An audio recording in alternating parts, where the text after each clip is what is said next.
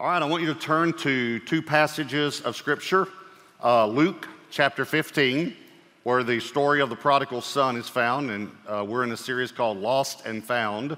So Luke chapter 15, and then if you can put a marker at Genesis chapter 20. So we'll begin in Luke 15, and then in a little while we'll go over to Genesis chapter 20. And we're in this series called Lost and Found, talking about the prodigal son. I just want to remind you, the definition of prodigal is lacking restraint. Lacking restraint. What that means is that all of us are prodigal at some time in some area of our lives. All of us have been at some point, and maybe even right now. So this week, I want to talk to you about the way home. If there's an area in your life where you're away from God, how do you come home? What's the way home? Luke chapter 15, look at just these few verses, verses 17 through 19. Verse 17 says, "But when he came to himself," now I underlined it because it's important and I want to come back to that phrase. When he came to himself, he said, "How many of my father's hired servants have bread enough and to spare? And I perish with hunger. I will arise and go to my father and will say to him, 'Father,'" I underline that because we're going to talk about the father, "I've sinned against heaven and before you, and I'm no longer worthy to be called your son. Make me like one of your hired servants." And I underline the word servants. Here's the reason, because I could sum up for you the way home in one word: honesty. Honesty. And I'm going to give you 3 points, but in essence, these 3 points are in that verse right there. When he came to himself, that's when he got honest with himself. He was willing to go back and work as a servant. So you know the servants would know he was the son that had squandered everything, so he was willing to be honest with others, and he was going to confess it to his father, so he's willing to be honest with God. With his father, which would obviously represent the father to us, all right? So, 3 points, you ready? Number one, be honest with yourself. Be honest with yourself. Now, if you want to look at Genesis chapter 20, I want to read you a scripture about something that happened when Abraham was traveling. Genesis chapter 20, verse 1.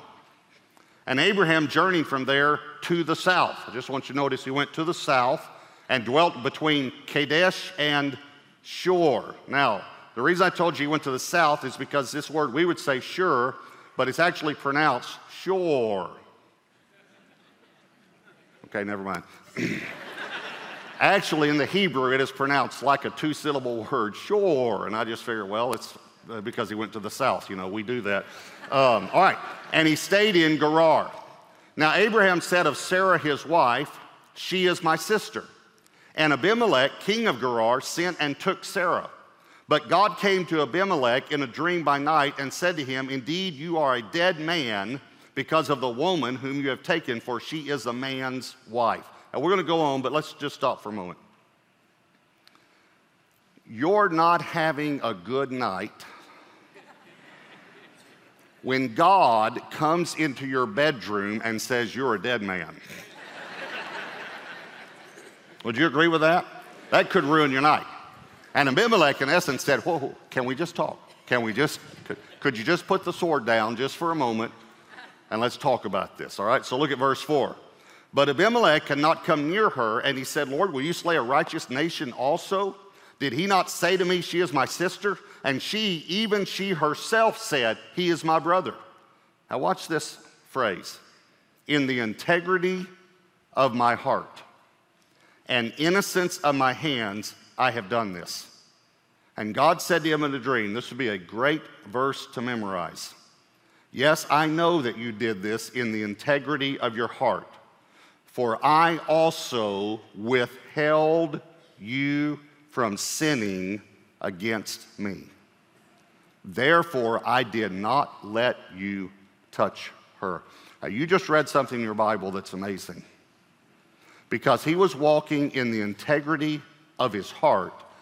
God withheld him from sinning. Is that amazing? I mean, this is an unbelievable thing. And I'm calling it honesty, so we can just catch the meaning of this, that we need to learn to be honest in our hearts.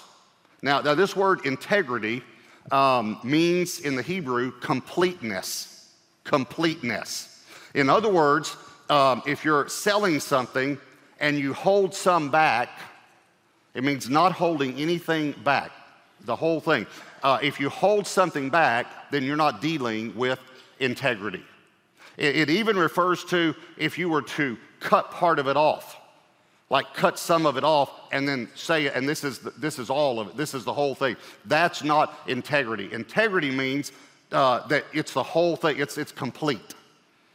I heard about a woman one time that she was preparing a ham for Thanksgiving, and she cut the ends of it off and put it in the pan and put it in the oven, and her husband was in there, and he thought about that and he couldn't figure it out. So he said to her, why do you cut the ends off the ham before you cook the ham? And she said, I don't know. My mother always cut the ends off the ham. And so, both of them got to wondering about it. So she called her mother and said, Mom, why do you cut the ends off of the ham before you cook it? And her mother said, I don't know. My mother always cut the ends off the ham. And so the woman then called her grandmother and said, Grandma, why do you cut the ends off the ham before you cook it? She said, oh, because my pan isn't big enough. Okay, it doesn't have anything to do with the message, but it's just funny. I just thought I'd just share it with you. All right, so, but it does a little bit. That's in other words, if you cut the ends off, it's not integrity of something. If you hold something back, this is why when you testify to tell the truth, the whole truth and nothing but the truth. And if you don't tell the whole truth, you're not being honest. And that's what this word means. And I'm saying that if you're going to come home in any area of your life where you're away from home, where you're prodigal, you're a believer, but you're not living for God in that area of your life, you're going to have to get honest with yourself about it. And a whole lot of times we don't want to be honest with ourselves. When I was a young preacher, I remember I was praying one time. I was about to speak that night, and I said to the Lord, Lord, help me do well tonight. And the Lord said to me, why? Why? Now, you have to remember that I lived a life of deception for the first part of our marriage. And after that, and I'd come clean, and I wanted to stay clean, and I didn't want to live a life of deception anymore.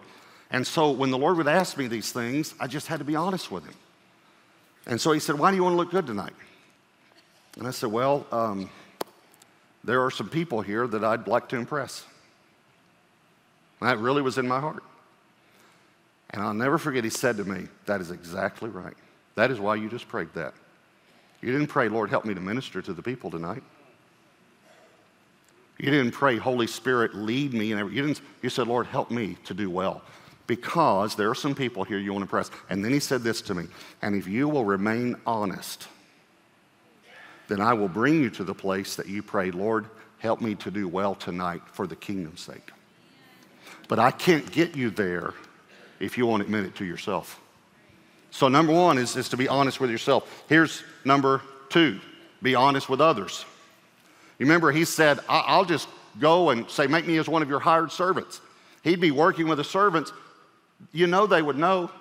They'd say, well, you're a son. What are you doing this? Well, because I left the home and I squandered everything. And so he was willing to humble himself in front of other people and to be honest. Have you ever heard someone say, I'm going to be honest with you now? Doesn't that bother you? Don't you want to say, what have you been being? What have you been? What do you mean? And I kind of want to say to the person, you know, I had no reason to doubt your honesty until now. Now, I'm not picking on you. But if you've gotten in the habit of saying that, I'm going to be honest with you, not even now, but I'm going to be honest with you, I really think that you probably at one time were not honest.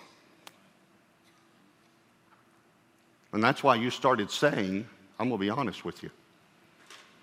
There's no reason to tell people you're honest if you're honest. See, we've got to come to a place that we're going to be honest with other people. James chapter 5, look at this verse. Verse 16 says, confess your trespasses to one another and pray for one another that you may be healed. Confess your trespasses to one another and pray for one another that you may be healed. Confess your sins. Now, I actually wanted to show you this Greek word because I like seeing what the meaning is, because it seems to more fully explain the word to me. The Greek word here for trespass is paraptoma. Paraptoma. Now, notice the P-A-R-A, because I'll come back to that, and I've shown you other Greek words that have that prefix, and I know you love Greek. I just know it, so that's why I'm going to show it to you. All right, but here it is, paraptoma. It says the Authorized Version translates, so this is what James Strong wrote his concordance in the 1800s, late 1800s. So that's the only version he knew. That's why he would say this. It translates as trespass 9 times, confess your trespasses, offense 7 times. 7 times this word's translated as offense. Think about that. Confess your offenses. Confess your offenses to others. Can you imagine if you brought your offenses out in the light? How many of those could be dealt with the right way instead of holding on to it and being in bitterness the rest of your life over something? Confess your offenses. Look at this. Confess your sins. This is the next word, 3 times sins. Fall. Confess your falls. Confess your falls. And then faults. Confess your faults. That's something all of us look forward to doing, isn't it? Telling everybody all of our faults. But if we do, I'm not talking about to the whole world, but there better be someone you can talk to. There better be some that you can talk to. And then here, there are 2 definitions for the word. The first one is to fall beside or near something. To fall beside or near something. I'll tell you why it's beside or near, all right, and what that means to us. And then the second one is a lapse or deviation from truth and uprightness. In other words, we need to confess our deviations from the truth. When we deviate just a little bit, we need to be talking to someone about that so that we can be healed, we can be made whole. This word says to fall beside something or near something. Here's why it's beside or near. And I told you, remember, P-A-R-A, para. Para means alongside or beside, alongside. Two famous words that all of you know probably, if you've been walking with the Lord for a while at all. One is parable, P-A-R-A, parable, parabole in the Greek. Para, again, remembers it means alongside or beside. Bole, you might not know this, but it means to throw. A parable is a story that Jesus would throw along beside, right beside the truth, so that you could understand the truth. But he just put it right beside it. Another word that you probably have heard is paraclete. Comes from the Wits, our English pronunciation, American pronunciation. It's Parakletos. It means the comforter, the Holy Spirit. Remember, para means alongside. Kletos means to come or to walk. I just want you to think, just let that dawn on you. God wants to come alongside you and walk beside you. Are y'all here? I mean, that was pretty good, you know, when you think about it. Can you imagine? God wants to walk right beside you. And because the Holy Spirit's been given, every believer can walk with God right there beside you. No, it's just great to me. All right, so why is this para in this word? Because it's right beside it. Here's what I want you to notice. When you fall right beside the truth, when you just barely miss it, confess it. When you fall alongside, I mean, you're just right now, not when you walk away from God 5 miles, when you just trip, and which is what the word offense means, to stumble, when you stumble just a little bit beside the truth, confess it. I'm going to tell you why. Because if you won't confess the little things, and you definitely won't confess the big things. But if you get in a habit of bringing the little things into the light, then you'll understand that you can bring the big things as well. It reminds me of the Greek word hamartano, which means to miss the mark. It's the word for sin, most of the time, translated sin. If you miss the mark by a mile or by an inch, you ought to bring it out in the light. Because if you're in a habit of bringing things into the light, Satan only works in darkness. He can't work in the light. Now, I'm going to say something here. It's going to be very close to home, okay? I'm going to really talk to you straight about an issue. Can you confess to your spouse if you're struggling with lust? Here's another question. Can your spouse confess to you if he or she is struggling with lust? This is extremely important. And let me just speak to the ladies for a moment. Because if he won't tell you, who is he going to tell? And if he can't tell you without you blowing up, and without you getting offended, and without you getting insecure and fearful, doesn't that just train him to keep it in the dark? Please hear me. You're training him to keep it secret. You're training him. Now, here's why I say this. I can share things with Debbie, my struggles. I can share it with her. Probably one of the reasons why is because when I was 25 years old is when I came clean with her, and God began to do a cleansing work in my life in this area. But what she understood by God's grace was that I love her, and if I'm struggling in an area, it doesn't mean that I don't love her. It doesn't mean that. You understand what I'm saying? Okay, so I'm gonna give you an illustration that is, it's a bad illustration, okay? Let me tell you. The reason is because I know that these sins, the consequences of these sins are different. I know that. I understand that.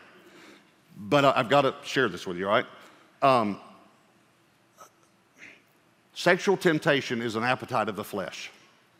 So if a person has a problem with overeating or sugar or something. Now, again, I told you, you'll say that's not a good illustration. Okay, don't go out here and say he compared adultery to dessert. You know, I didn't. No, I did not. Okay, I did not. I'm just telling you. I'm trying to help. Okay. All right. So let's say a man struggles with sugar, and he comes home, and let's say it's me, and I say, Debbie, I stopped by Krispy Kreme on the way home, and I had one. You had. One donut, I had one dozen. One box, so just one, though, this one, so. Okay, I know it's a bad illustration, just please, give me a little grace, all right, listen. She doesn't doubt my love for her. But she knows he has an appetite that we need to solve in a godly way. And I developed an appetite before I was saved. It was completely wrong. And I don't want it anymore. I've walked in victory now for many, many years. But one of the reasons I've walked in victory is because I talked to her. You understand what I'm saying? Listen to me. It would be better for him to struggle with you than to struggle with another woman. Please hear me.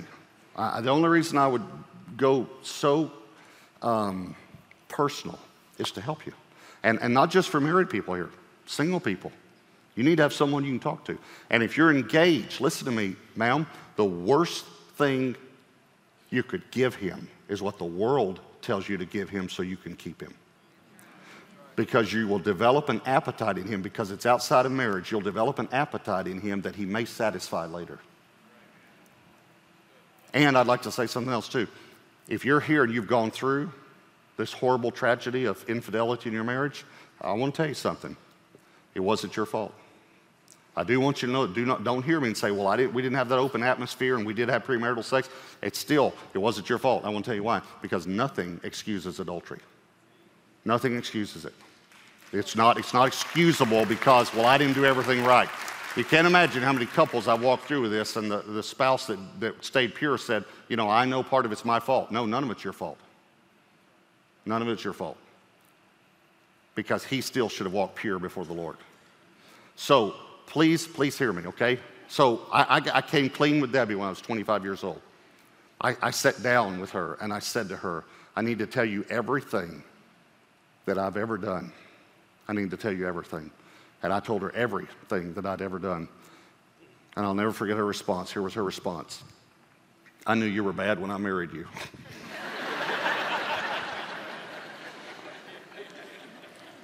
I didn't know you were that bad.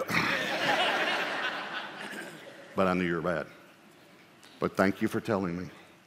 And I want to remind you, the reason I married you is because I knew you loved God, and I knew you loved me, even though you had struggles, and I love you.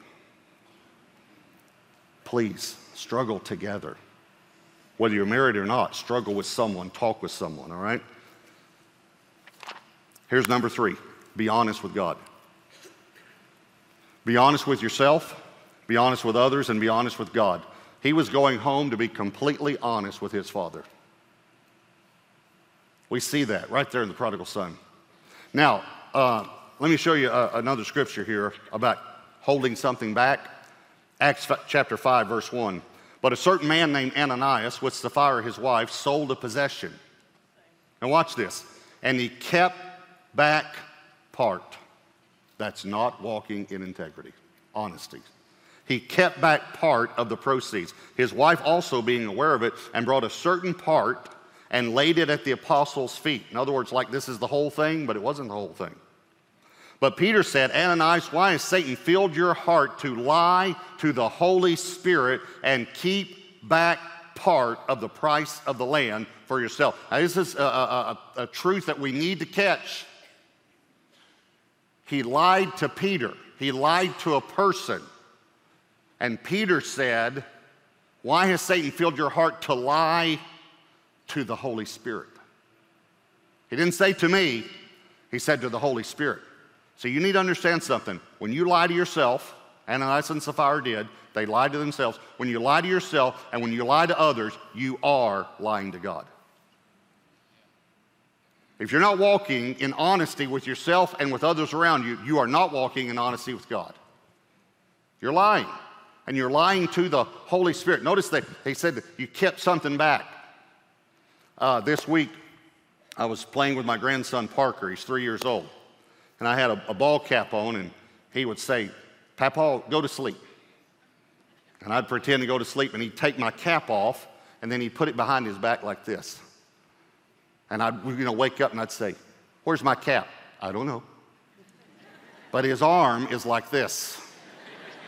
And I can see the cap hanging out from behind his back. And I say, do you have my cap? Nope. Okay, now we're just playing a game. But you think about this. You ever walk in a room and a child has something he's not supposed to have, and he immediately turns and faces you and puts it behind his back, right? And you say, do you have something in your hand? No. Have you ever been fooled by that? Have you ever said, okay?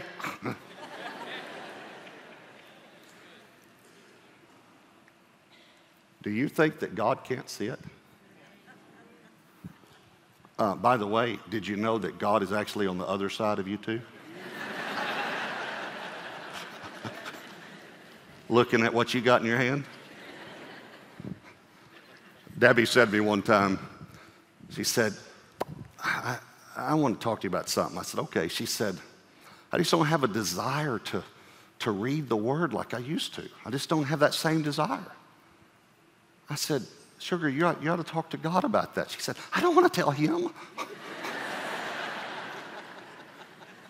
I said, he might have just overheard you telling me.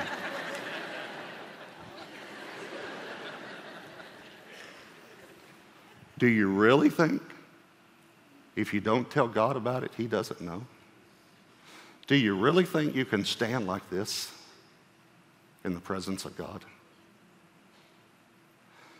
And here's what you need to really understand. What you have in your hand, he's already died for it. He's already paid the price for it. He just needs you to bring it out so he can help you with it. Let me show you the best example of being honest with God that I found in the Bible. And when I show it to you, you all already know this story. But the best example of being honest with God is actually a prayer by Jesus himself. Luke chapter 22, verses 41 and 42. And he was withdrawn from them about a stone's throw. This is in the garden before he's going to be crucified. And he knelt down and prayed, saying, Father, if it is your will, take this cup away from me. Nevertheless, watch this. You want to see being honest? Not my will, but yours be done. Matthew tells us he prayed this prayer 3 times. Not my will, but yours be done. He's being honest with God. He's not sinning because Jesus never sinned. He's being honest and saying, if there's any other way, then let this cup pass from me.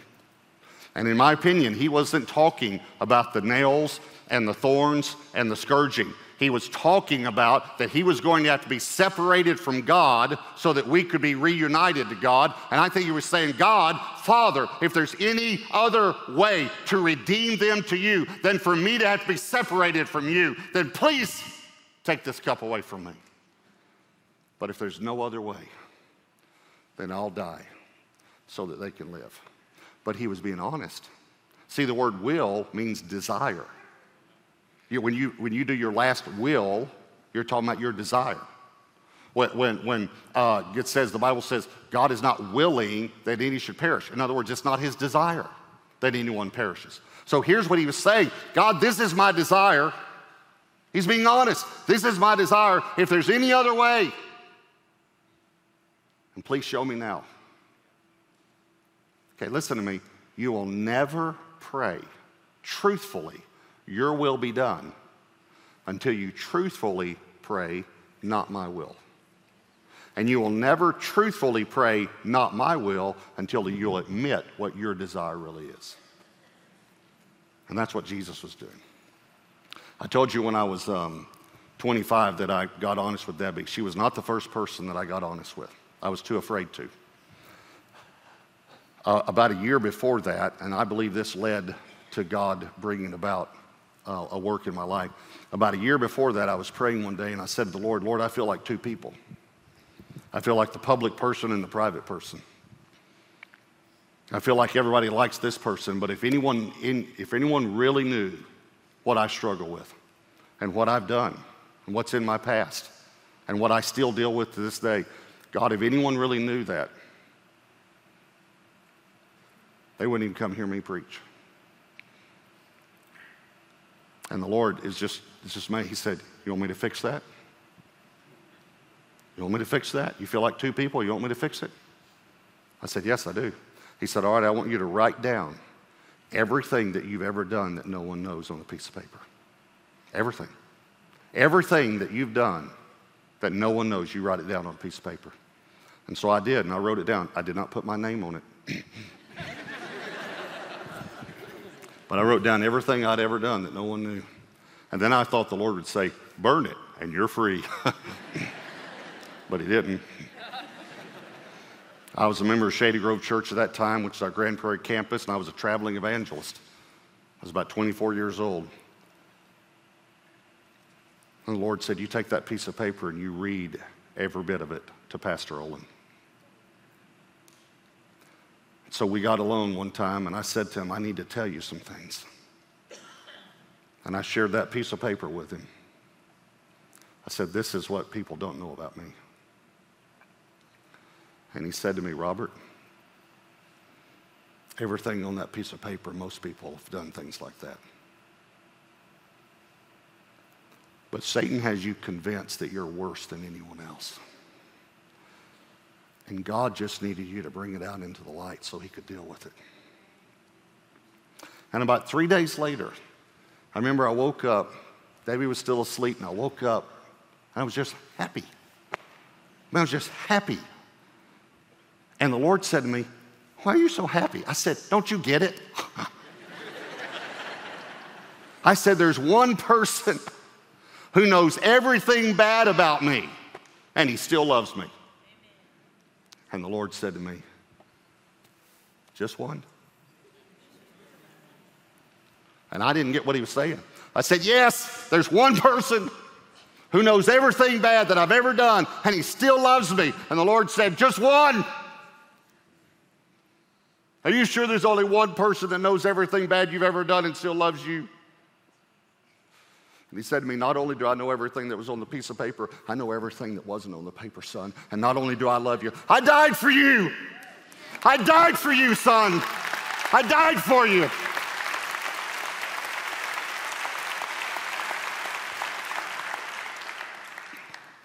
I'm telling you, there's someone who knows everything you've ever done, and he still loves you.